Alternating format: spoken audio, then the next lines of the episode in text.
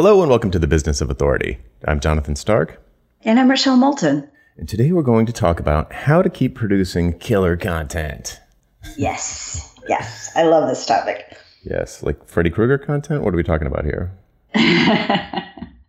well, I'm thinking, you know, killer content is content that engages your ideal audience right? It's the thing that you want to be like a must read with your ideal audience. We're not talking about everybody, you know, we're not talking about that, but we're talking about whoever you've designed or designated as your sweet spot client, you want to pull them in. Mm-hmm.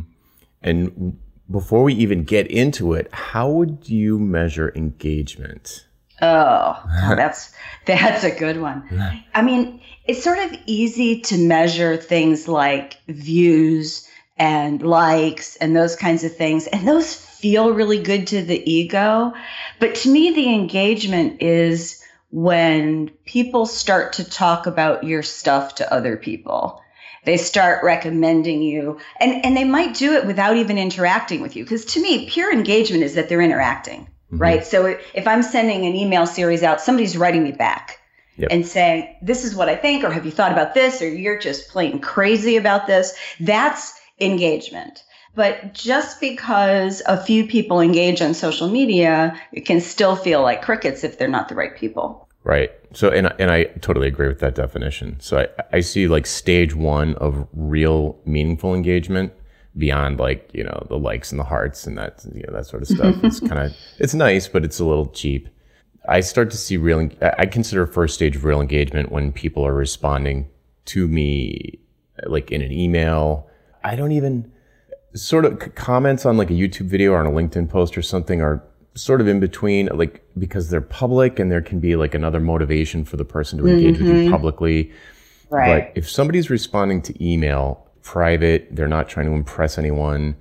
They're just, they just can't help, like they have to let you know that this was meaningful to them or it, changed, you know, it was, I get a lot of like, oh, this couldn't have been timed better. This is exactly what I needed mm-hmm. to hear today. Mm-hmm like to me, that's when it, that's the, the real, those really make me feel good. And I believe that the person is engaged. Where if somebody just clicks a heart on a, on a Twitter post or whatever it is these days, then it's like, well, that's nice. It's certainly nice. And I like that. And please keep doing it. But it's a little bit, it's a very low level of engagement. I, I like the level one where people are really sending thoughtful emails back. And then the the home run level engagement, like you said, is when they're not even looping you in and they're just sharing it with other people, mm-hmm. and you you like find out about it accidentally. It's like whoa, whoa, that is that's intense. Well, and that's when we get all the the is it endorphins? I'm not sure if it's the same thing, but it's it's those it's that great feeling because you've helped somebody and it it's valued by someone. So it's like you're not just sitting in your ivory tower writing or or podcasting or vi- videotaping something. Did I just say videotape? Yeah, I do that too. Video, videoing something. Oh my god, I feel like I'm living in the 80s now. Um, you, you feel like your you know your stuff matters, and as they start to engage, the part I love about that is then they give you new ideas that are a different perspective than than you went into this with. Right. Without it's funny when we had James Clear on the show, he mentioned that uh, you know he writes all the time but when he was writing uh, Atomic Habits, he found that he was getting stuck and unmotivated and he couldn't, he just could, it was like torture, pulling teeth. And he realized it, it was that he wasn't sending it to his list, you know, because he'd work on a mm. chapter and it was just like no one reading it. And he, mm-hmm. he, and he was like, he ended up getting an editor and he was like, oh, that was all I, I just needed feedback. I needed someone to be like, yeah, this is landing, this isn't landing but what you were just talking about it kind of reminded me of that, but it also reminded me of normal, straight up employee motivation in like a company. A great way to demotivate someone is to give them no feedback, like one way or the other. They just feel like mm-hmm. nothing they do matters. Like, you know, it's like, tink, tink, tink, is this thing on? yeah. So getting real, thoughtful, meaningful feedback, I think is that, that's to me a great, useful definition of engagement. You know, it just made me think of um, David Maister before he retired. Um, you know, he wrote quite a number of books for professional service people, and you know, they said, you know, it's kind of what's the secret to to this productivity because he flies around the world, gives lots of speeches, and he said, I never write a book, I write articles. and then we put them all together in a book. And a lot of those articles had been published elsewhere before they were put in the book, so he got feedback. Which I mm-hmm. thought is a really interesting way to do it. It's it's hard to write for other people by yourself. Right. Okay, so I think we've got a pretty good definition definition of what the opposite of crickets is. So people are engaging with your work, they're sending you meaningful feedback, they're sharing it with other people, either with or without your knowledge. The idea is spreading, as they say. So how do you do that? Like, I mean, I can, you know, it, it's maybe oh, easy, not easy, but I would say that it's not uncommon every once in a while to have like a tweet or a blog post or a podcast episode that sort of goes viral. I think, mm-hmm. you know, these days, someone has probably had an experience of that, like, wow, this tweet really blew up, sort of thing. Mm-hmm. But how do you do that? You know, like you said in the previous episode, hope's not a strategy. Like, how do you how do you do that? Like, what what what is repeatable about that? Well, I think there's a space in between crickets and viral. And I think aiming for viral is is really difficult to do. I mean, I think we did an episode on that at one point. It's so so I kind of think let's aim lower than viral. Sure.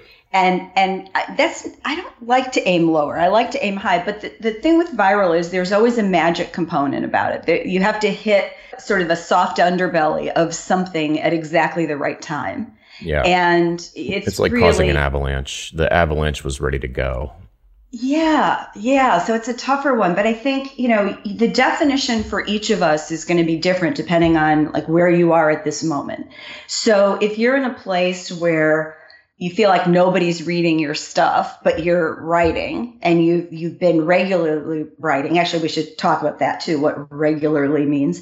You know, that's then your goal might be just to get a small group of you know 25 people first 50 people 100 people and then by by talking to them and when i say talking it could be writing it could be podcasting it could be videos um, by writing with them to them and listening to them then you're going to start to understand what you need to do to to to capture them.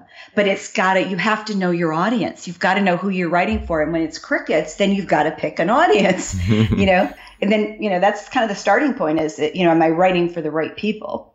Yeah that's you're reminding me of an email that i wrote the other day called i think it's called do better work. And it was it was like it's like you could look at your social number of mm. social media followers. You see somebody that has a ton of social media followers.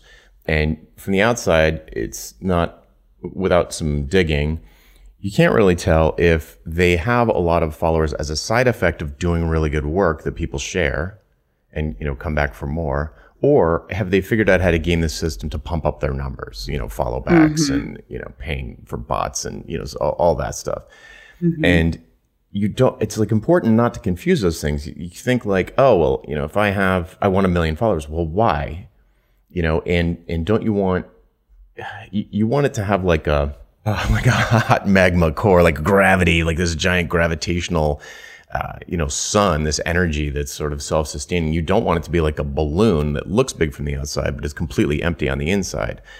Right. And to your point about knowing your audience, I think, you know, the, the, the open loop I left in that email is like, well, what the heck is better work? How do I know how to do better work? And it's exactly what you just said, which is like, have a change that you're trying to make. Like, who are you trying to help?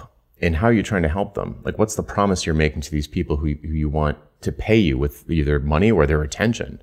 So if you want people to pay attention, pay attention, you need to deliver something back to them. And that thing needs to be insight or um, uh, some kind of knowledge or, you know, uh, alleviation of pain. Like, but you can't, you can't diagnose like a million, you can't say, oh, like a million people have this pain unless you, you know, unless you go for like, you know, they want washboard abs or something, you know, it's like you need to know who you're talking to. Well, let's put it like this. If you know who you're talking to, it dramatically increases the odds of being able to help them. It's kind of hard yes. to help like you know, you you don't know who you're talking to. It's just like a, you know, you got your eyes closed and you're in a dark room and there are people in there and you just you can't know how to help them.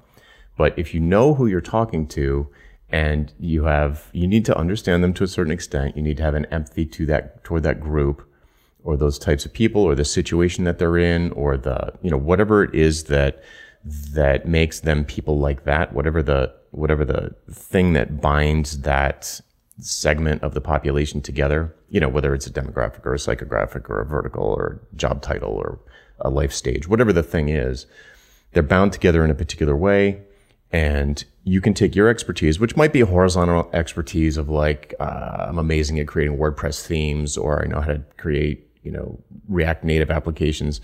So you get this horizontal skill and if you find that intersection with an audience, all of a sudden you can help that audience with a particular, perhaps help that particular audience by applying your expertise in a way that's going to make sense to them and their current condition.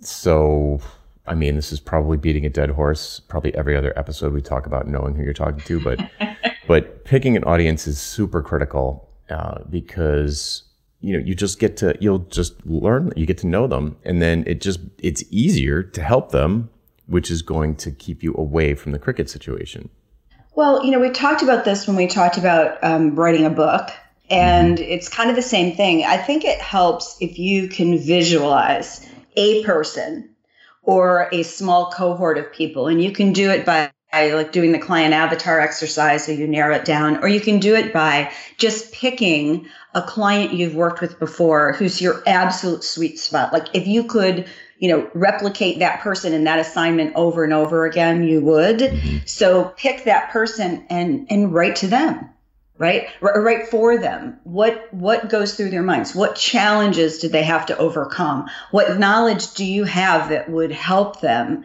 in their day to day or in some big audacious goal that they're they're searching? It's like it's met it's it's getting really clear and i just think sometimes a visual helps.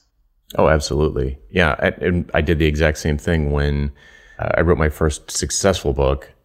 I wrote it directly to one of my sisters because she was the sweet spot for what like the level of specificity that I needed to put in the book. Because if you if you go to write a book, mm-hmm. your brain starts to unravel if you don't know who you're talking to. You know, it's in, in my case, it was a tech book, so some questions I asked I had to ask myself at the beginning. It's like you write a simple sentence like, okay, you know, click here on this thing, and then you know, click click on this button, and then uh, uh, something will come up, and then drag it into this other folder. And then I'm like, do I need to explain what drag means? Like, do I need to explain how to? Do, what about click? Like, do they even know? Do they understand? You know, how much base knowledge does this person have? And if you don't decide on that in advance, you'll you'll just unravel. Like the book will be ten thousand pages long, and no one will like it because the people who most need the key part of it that you're where you bring yourself to it are just they can't get, you know, the signal to noise ratio is terrible because there's like three chapters on how to operate a computer. And what you're really trying to get across is like, oh, here's how responsive web design works. So you have to have a baseline, you have to have an understanding of a baseline knowledge. And once you do that, all of a sudden your language becomes really articulate. I almost said specific, but it's, it's more like you're able to communicate much more articulately because you you know what the base assumption you have your base assumptions about the reader and you can use those as a jumping off point to take them a little bit farther instead of having to build the entire platform before you can even start talking about your thing.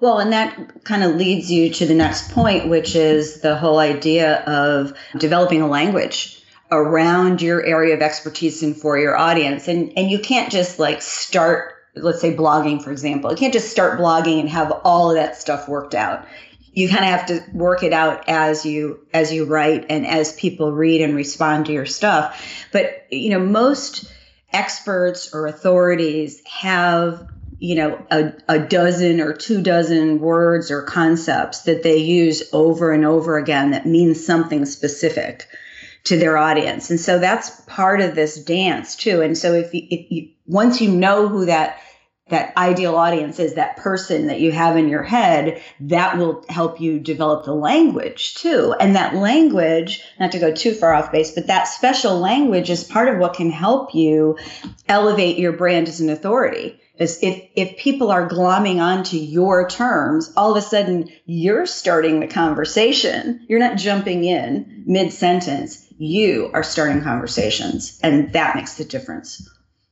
Yeah I want to key off a point in here that kind of ties those two things, that topic and the previous one together, which is that vocabulary that you create. It's, I think it's, mm, in my experience, it's much more powerful. It's much more sticky if it happens organically through conversations with this audience that you've selected, mm-hmm. which is what yes. you were saying. But I just wanted to like pile on there because you could come up with like, I'm going to, I'm going to create a new term, you know, like something awkward and, and forced. Marketing speak. Yeah. Yeah. Just like word salad. It's, you know, or like somebody's like, if you're like me, dear listener, if you're like me, there's probably a phase in your life where you bought like hundreds of URLs, like domain names, because you're like, oh, this would be a great like term, or like I'm going to own this term, or like this is a cool, this would be a cool website for uh, a social network for stand-up comedians or something, you know, and it, it, just never, it doesn't really ever seem to work. I, I, I can't think of one example. Uh, not that I'm not sure how I would know, but it feels to me much more natural and and expected that a language is going to grow organically from conversation among a group. So if you know who your target audience is and you are interacting with them on a regular basis, which I think is going to be our next point, then you can write in a way that's going to be very engaging and the, the whatever the group you want to call it, that tribe, this tribal language will kind of emerge from it and you'll start to see, I mean, it, it might even uh, be the audience that comes up with the term. Like like you mm-hmm. you've got mm-hmm. this concept you're talking about, and they start talking about it, and they use a shorthand for it. But uh, it's that that's a great sign of engagement and uh, and that you're you're doing something right. If people are you have like this concept that is maybe a little bit in in depth, and then the audience or you organically find a term to encapsulate this idea, like uh, you know, like the why conversation. Like that's that's a, a you know, ten thousand words of explanation wrapped up in three words. you know, but people who are on my list know what that is because it comes up and it's shorthand for this thing, and so we've we've built this little piece of the our shared understanding that we can key off of. So I don't have to re-describe it every single time I want to build on top of it. Well, and just to add to that, if if if you're someone who's been um, consulting for a while and you maybe haven't built much of an online audience because you do word of mouth or your existing contacts, or, or you're, you're building more in-person kinds of relationships, you probably have a vocabulary that you just don't know you have yet. I mean, one of the one of the things I found with a lot of clients is when they're starting to get ready to kind of go out, if you will, with their message beyond their core group of clients, is they're like, "Oh, I don't I don't have anything." But you do. because if you've been consulting all that time, you've got a process that you follow. You've got a, a, a, a sequence of events that happen that you deal with typically. And so you have, I guarantee you've got at least a half a dozen words in that vocabulary at a minimum. So part of this is to mine what you've already created to kind of start that. And when you, it, that's why it helps so much to visualize who your client is or who your audience is so that you can go back and think about the kinds of things you did with that particular person you know what are their pain points? What are the how can you make them happy? Can you save them time? Can you save them money? Um, can you save them agony? Uh, all of those things. Yeah absolutely. I, I wrote an entire book based on like i just thought back to like every sales conversation i ever had and I'm like, you know, I, there's a few lines that I say all the time, like that I, that I use over and over, and they seem to work. Like I keep closing deals, so it must work, you know. But it, I'm not not like winging it every single time. Like after ten years of of talking to prospects, there are certain ways that are effective to describe what it was that I did that were unique to me, or stuff that I picked up from mentors and uh, you know other other people in the space, colleagues, that sort of thing and it turn it turns into a little lexicon of uh, terms and phrases that are, I think, as a as a whole, as if taken as a whole, is a nice little pile of IP. Mm-hmm. Yeah. I guess you proved it because you wrote a book about it. Yeah. there you go.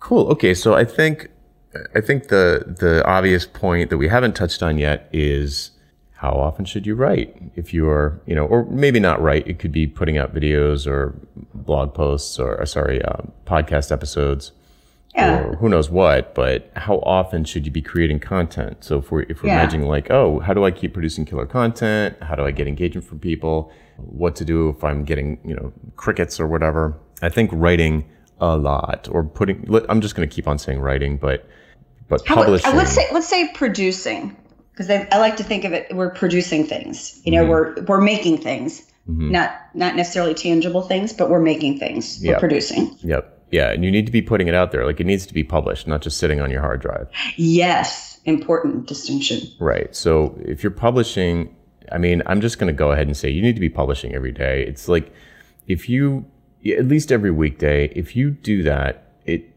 completely rewires your brain and it and it's it's like especially if you are getting crickets and you're not getting engagement if you go from publishing like weekly to every weekday that's five times more chances five five more more chances at bat.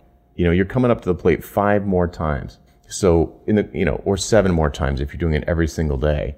And that's just like it's like an order of magnitude more volume that you're putting out. And and yeah, you're going to keep writing. It's probably you know if you're writing junk now, you're going to be writing five or to seven times more junk.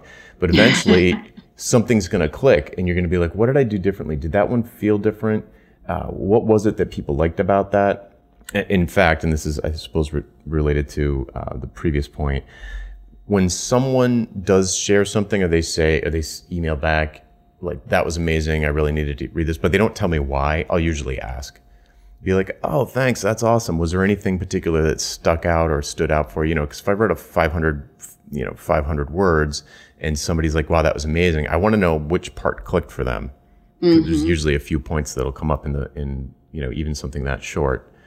So it's like, look, if you want to start hitting home runs, it's like get up to bat more. You know, like seems kind of obvious when you say it, but I know that most people are like, I could never do that. I haven't got enough time. I wouldn't okay. know what to write. Okay. All right. True confessions. Mm-hmm.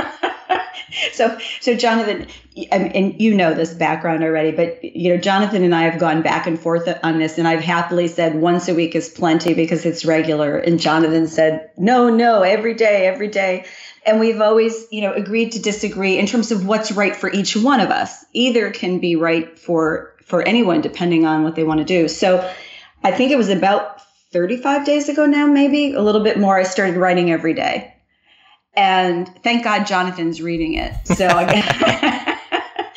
but it's he's i have to say i am the converted so here here's what i did so i have a regular mailing list and I would mail, email them once a week that I also posted on my website. And it, and it was, you know, on average between four and 600 words, sometimes shorter, almost never longer.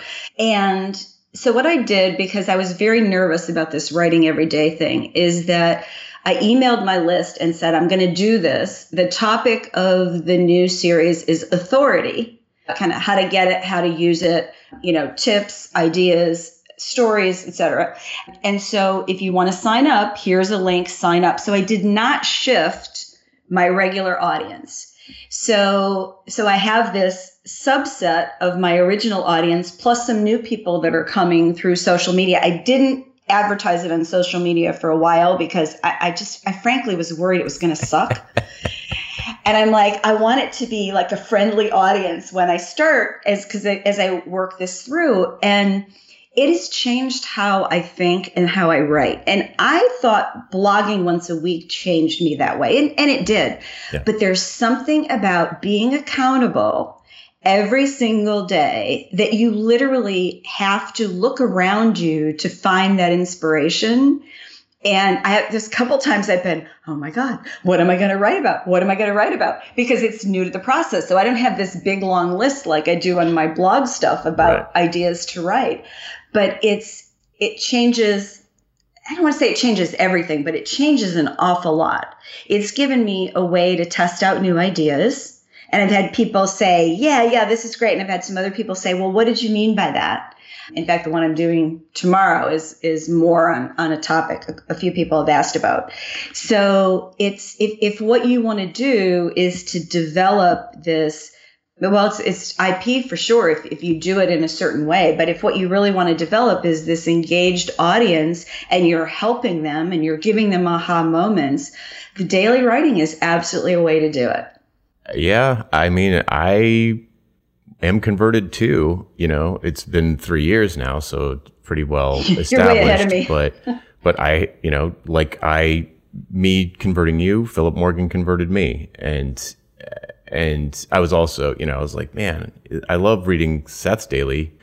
It seems like a great thing, but I didn't, you know, I had all the fears that you mentioned, plus probably a few others. But uh, my friend Philip was like, dude, you got, you have to do this. You have to do this, and it'll it'll change your it changes your brain. Like it's amazing and uh, you know in a good way well but um, let's go let's go back to that question you asked though which is you kind of said how often and you know the, so not everybody is is going to be up for doing it every day. And especially if it's a podcast you know you've got the production angle around podcasting. So maybe we should talk about like how often should not should how often might we do some of the other things like podcasting and video? How, i mean how do you look at those? Because you do a lot of podcasting. Yeah yep. So i mean i think every weekday is the minimum honestly. I mean, it's not okay. Let me let me qualify that. Wow. No, let me qualify that. So I'm on a couple of lists. I'm big into lists, so the you know I don't really read blogs per se, but I you know I usually subscribe to the mail version of stuff. And I am on a couple of lists where the person does send out a weekly, and it is a must read every week. But uh, those people are like like 10 out of 10 level writers. They're just amazing writers mm. who are super tied into their subject area. They are complete experts. They are incredibly engaging and entertaining uh, writing style. So like I'm thinking of Paul Jarvis. He does like a, a mm-hmm. every Sunday he's got it. You know, it's not even every Sunday. It's like most Sundays during the year he takes breaks and stuff. But he Sunday Dispatch. Yes, exactly. And it's reliably good. But he's an amazing writer, and he knows exactly who he's talking to, and the the focus is very clear he's got an incredible. I mean, the the guy is like a character. You know what I mean? Mm-hmm. So it's really easy.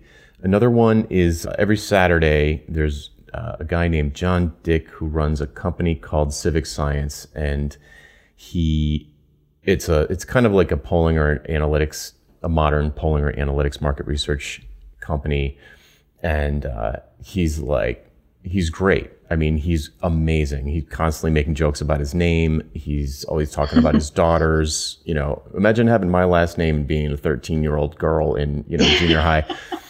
And he's great. And, you know, he's, I think we're almost exactly the same age. So I get like, he has like a lot of cultural references that, that land with me.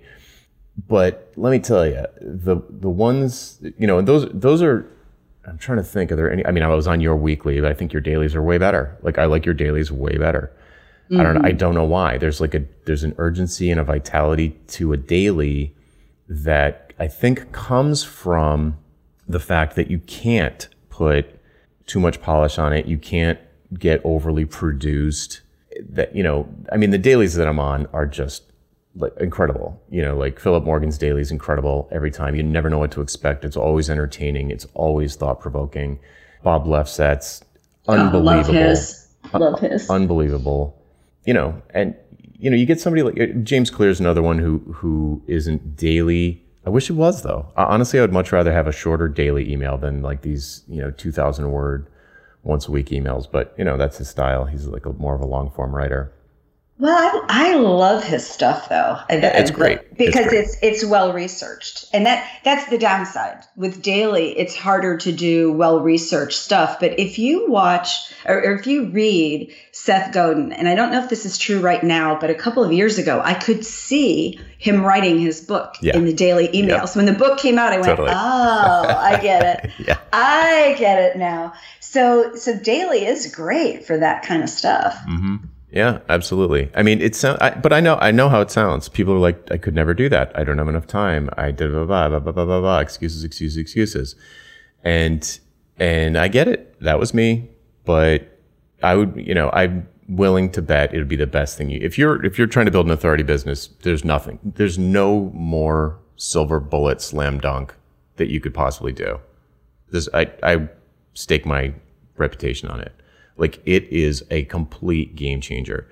But, you know, you got to find the time to do it. You have to even okay, I'll I'll I'll get off the soapbox. Here here's here's the here's the thing. The more you write, the better you're going to get.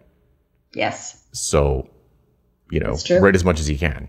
And if weekly is as much as you can, okay. But just know that weekly is really not that often. Well, I think podcasting is the same. I mean, I'm a relative newbie to this. And one of the reasons why I, I, wanted to do it for a while, but I frankly was intimidated by the technical side. I just didn't want to have to be responsible, mm-hmm. right? For, for one more thing that I wasn't really sure how it would work. And so teaming up with, with you, Jonathan, was awesome because I could do the you know sort of the the title piece and the art piece and and you do the technical piece when something breaks i always know you're going to figure it out which i love and really appreciate so you know you can also come up with different ways to to produce content and you mm-hmm. can um, you know maybe align with somebody else i mean jonathan you have more than one alliance in these yeah. things mm-hmm. Yeah yeah, it's well. Here's an example. I, I had that same sort of like I'll I'll never be able to keep up with this. I don't want to start something that I'm not going to finish type of feeling. Pretty recently, uh, when I started a YouTube channel, and mm. I absolutely knew that high frequency is more effective. It's just true. Like high frequency, I would much rather have. I would much rather put out five five minute videos a week than one 25 minute video a week there's no doubt in terms of like helping people, in terms of um, attracting audience, uh, all of that stuff in that space, in like that YouTube medium. More smaller is better than fewer long. Not that you can't have long form. Not that you can't have long form. Yeah, but especially for for video, people aren't watching 20 minute videos. Well, so here's the thing. Like I think the sweet spot is is like under 10 minutes or over 2 hours because like like uh, and I see a lot of people like Gary Vee or Joe Rogan where they have these like interviews that are like two hours like the dude will go into the studio and record two three hour interviews like back to back like he'll have i don't know if he like has breakfast goes into the studio does a three hour interview has lunch does another three hour interview and he does it like three or four times a week. And and but they don't just release those. They also chop out individual you know, five ten minute chunks that are of interest from, you know, like a sort of standalone pieces. And they release those clips too. And mm-hmm. uh, it's, it's been my experience. And same thing with Gary Vee does the exact same thing where they create this, these big pieces of content and then they send out little chunks and it kind of sucks you in. You're like, oh, what is, you know, oh look, Elon's, Elon Musk smoked weed with Joe Rogan. Like, I'm going to watch that five. How can you not watch that? and then and then it gets you know then the clip ends and you're like man it was still going. And then you go to the main episode and then like three hours later you're like i should really go to bed. So i think i think there's i think there's tons of of room to play with the medium to you know all whether it's instagram or youtube or linkedin. Absolutely. But you really want to be coming up to bat like a lot like regularly. Um, what's that there's a podcast that's uh, what's that huge podcast? Entrepreneur on fire i think it is I think Art of Charm was a daily. There's plenty of dailies. I do I do ditching hourly. I go through phases where I'll do like a bunch of dailies, you know, like but I'm, pretty sporadic with ditching hourly. That that one I'm you can't never know what to expect with that one. Well, it's also which which I, I, Jonathan, you knew this and you told me about it, but it still surprised me is the amount of work involved when you have guests. Yeah. So um, on, on, the one hand, I kept thinking, well, I can't just sit and talk for half an hour. It turns out, you know, I can, um, but I, I, it's more fun and more interesting to the listener to do it with somebody else. So it's a conversation. So what's fascinating though is that when you have guests, I find there's a fair amount of work to do because you've got to, first of all, you have to figure out who you want to have guest, and then you've got to know their stuff so that you can ask the right questions for the topic of your podcast. Mm-hmm. And especially when they've written not just one book, but two or three or four that were all well received, it's like you really have to kind of work out a topic. And we're not big believers in spending a lot of time with the guest ahead of time because sometimes you have the interview and it's not recorded when you have that conversation. So we like to go into it ready, prepared with ideas, and that takes time. Yeah, absolutely. It, that would be harder to do. Yeah, it would be harder to do if if you know, if it wasn't your day job. Right. So here's a, I mean, if we want to get tactical, there's a sort of philosophy of mine that I try really hard to optimize all of this stuff to be as frictionless as possible. So I will cut out things that might seem important on the surface or like everybody has individual episode artwork, which I don't do for any of my shows. I don't do for any of my shows. You do it for this one, but um, I don't. I don't do it for any of them because I, not that I think it's valueless, but because it would add enough friction for me to not do the show or to like delay publication and to like get it would it would be just enough more effort for me to just not keep up with it. So mm-hmm. I relentlessly, savagely remove every possible thing. Like there's no music on this show. There's no music at the beginning or the end. There's no fancy voiceover this week. Jonathan Stark and Rochelle Moulton talk about, you know, there's none of that. you know? I just figured out your newest side hustle, Jonathan. I would do anything to be the guy that does the trailer movie trailer voiceovers. I would love that job. But anyway, the uh, just put that out in the universe. I, I think it's really important, especially if you're nervous about keeping up with stuff. I, this is going to sound sort of ch- like lame, I guess, but leave out everything except for the the one thing that you absolutely have to do, which is share the idea. You know, I don't have you know my my emails are plain text, my website is plain text, everything. You know, and maybe you could say, well, that's your brand, but you know, the reason it's like that though is because I would rather spend time cranking out the the core value piece and not spend time on things like, um, you know, like I don't do any show notes for my other, I don't do any show notes for my podcasts. I don't do the ones for TBOA and I don't do any for any of the other ones either. Cause I, you know, it's like, it's not the most, it's not the number one priority. In other words, like if I was going to decide between having the audio file and having show notes, show notes would make mm. sense. Like the audio file's the thing. So the conversation's the thing, the idea is the thing. Now I've gotten to a point where I have a VA who does stuff like that for me because I do think they add value. But if you're listening and you're like, oh, there are too many things to, to consider, I would have to, you know, you know, record the video or record the audio or write the blog post. And then I'd have to do show notes or I'd have to do titles or I'd have to do like a, a thumbnail. Uh, then I'd have to share it on social media and then I'd have to engage all over the place. You know, like, no, no, no, no, no, no. You don't have to do any of that. There's only one piece of it you have to do for it to exist. And that piece is the video itself. And you can, um, you know, like just pull up some examples like Joe Rogan, no editing. That whole show's no editing. And, and what happens is after a while, you start to get good at just doing it live, basically. Um, what are some other examples? Uh, there's a bunch of good examples where people are like, you just get good at doing it. So, oh, here, oh, here it came back to me. It was a, it's a student of mine who does beautiful stuff. So if you're, if you're like really design type of person and you aren't going to put out utilitarian looking stuff like I do, and you really can't because you're talking to designers. It needs to be beautiful. Uh, it needs to be whatever. Then, uh, you know, I have a student who's like this, and it makes sense for him to do really gorgeous stuff because it's it, for him that is on brand. Like that's what he's teaching, mm-hmm. so it has to look good. And we, but that said, we went from a, from a situation where it was taking him up to 40 hours to create one five minute video. yeah up to. Not oh, not normally. goodness. Not normally. But this stuff was great. But that's too long. And we got it down to one day and then we got it down to four hours and i think he's done to two hours now.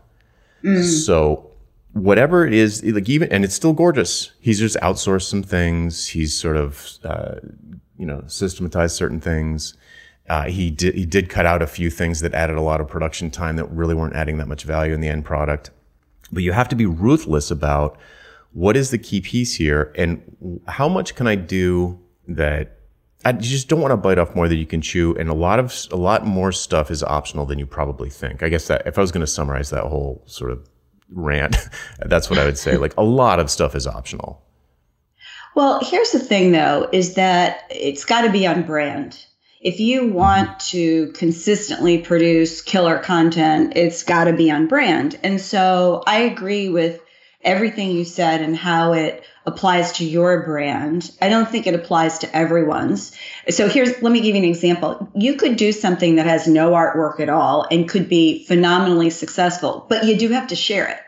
So you've got to take it and trot it out in social media or send it to your email list. You, you, know, you have to share it. Yes. So always look at any of these things as there is a must on the other side, which is you have to share it.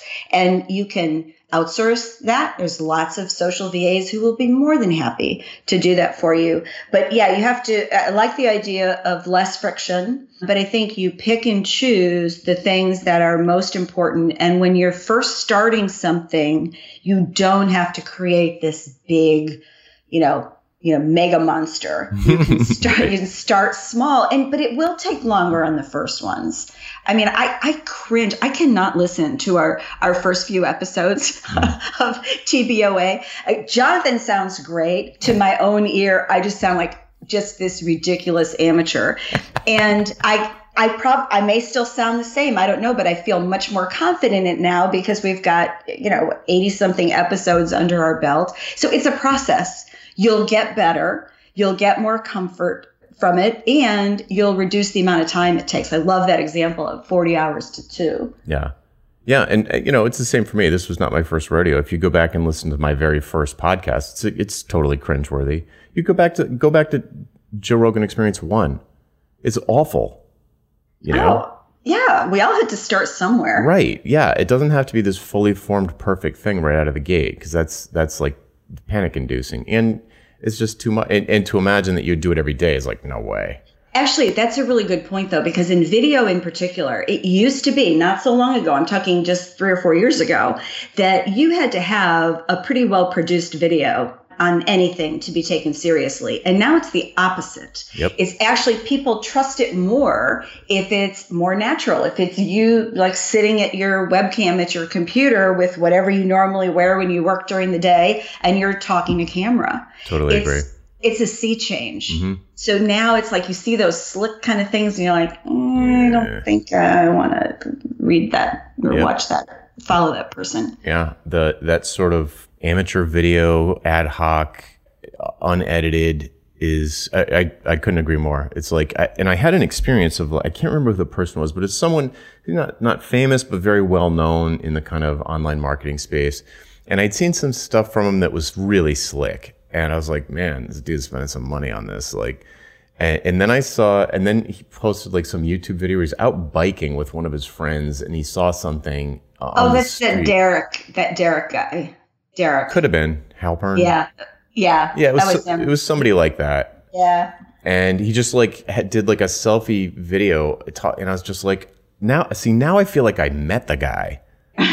you know, it's yeah. I, I, suppose there's a place for both because like my my my student who I you know had the really elaborate video production, you know, he's like his stuff's very compelling too, but you but it's um I don't know. It's still authentic. It's like it like it's not slick in a bad way. It's just very professional and very but uh, very authentic. It's like you know it's it's a lot of him talking to the camera, very like personal. You get you get a feel like you're sitting next to him, you know, coding. It's like a coding thing.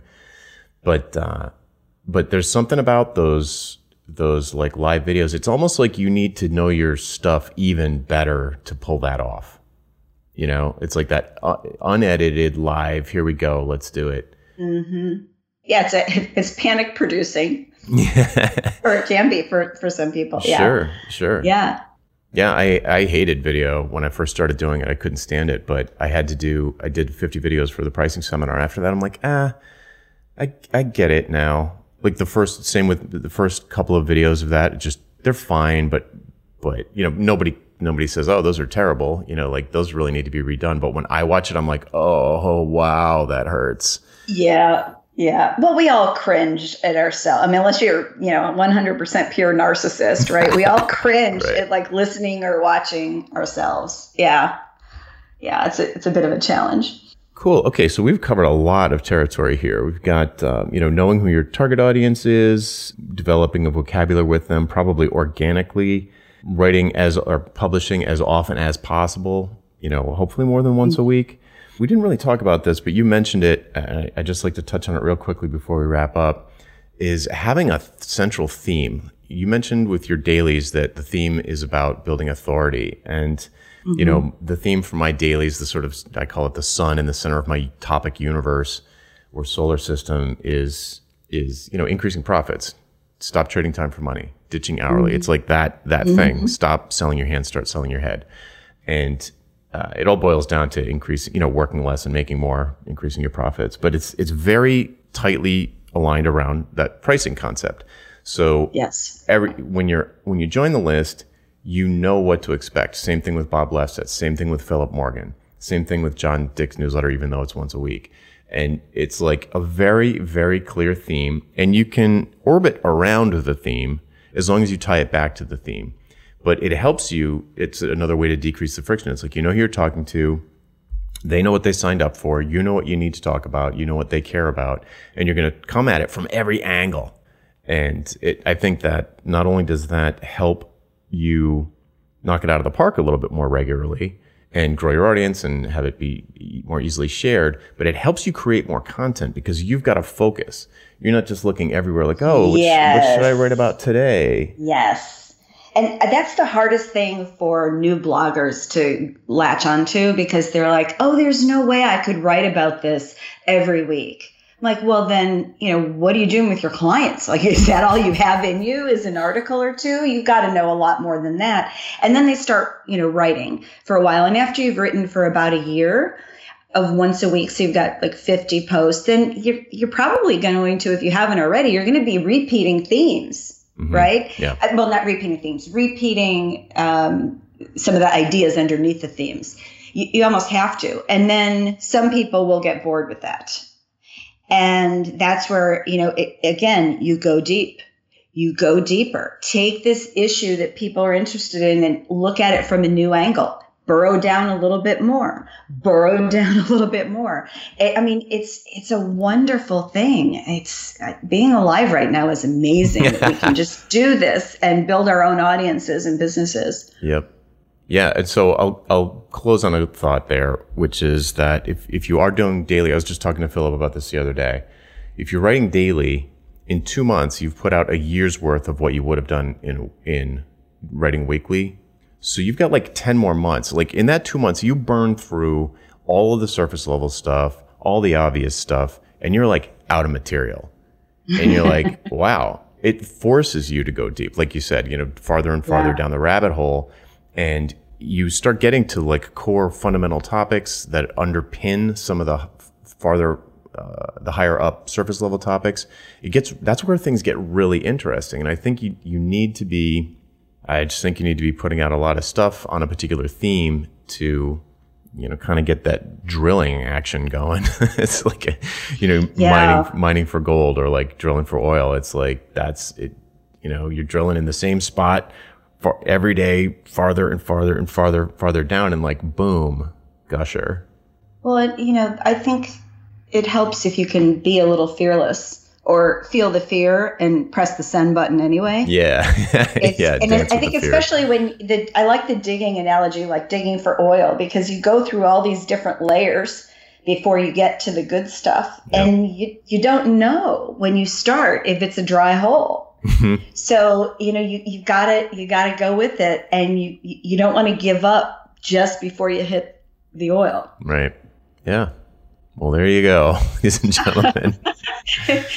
we murdered enough of those yes, analogies. lots of metaphors to choose from.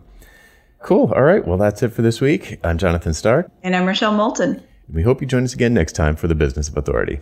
Bye. Bye bye.